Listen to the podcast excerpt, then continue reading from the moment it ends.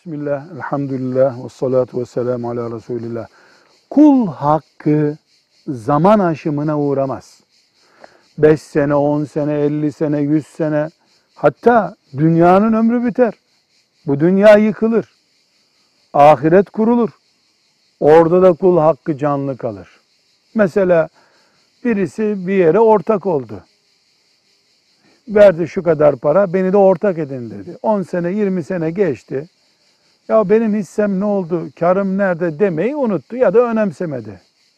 20 sene, 30 sene sonra geldi. E benim hakkım nerede dedi. Yıllar sonra geliyorsun. Deme hakkı yok kimsenin. Kuruşu kuruşuna kadar. 10 dakika sonra, 10 sene sonra, 10 asır sonra fark etmez. Kul hakkı, kul hakkıdır.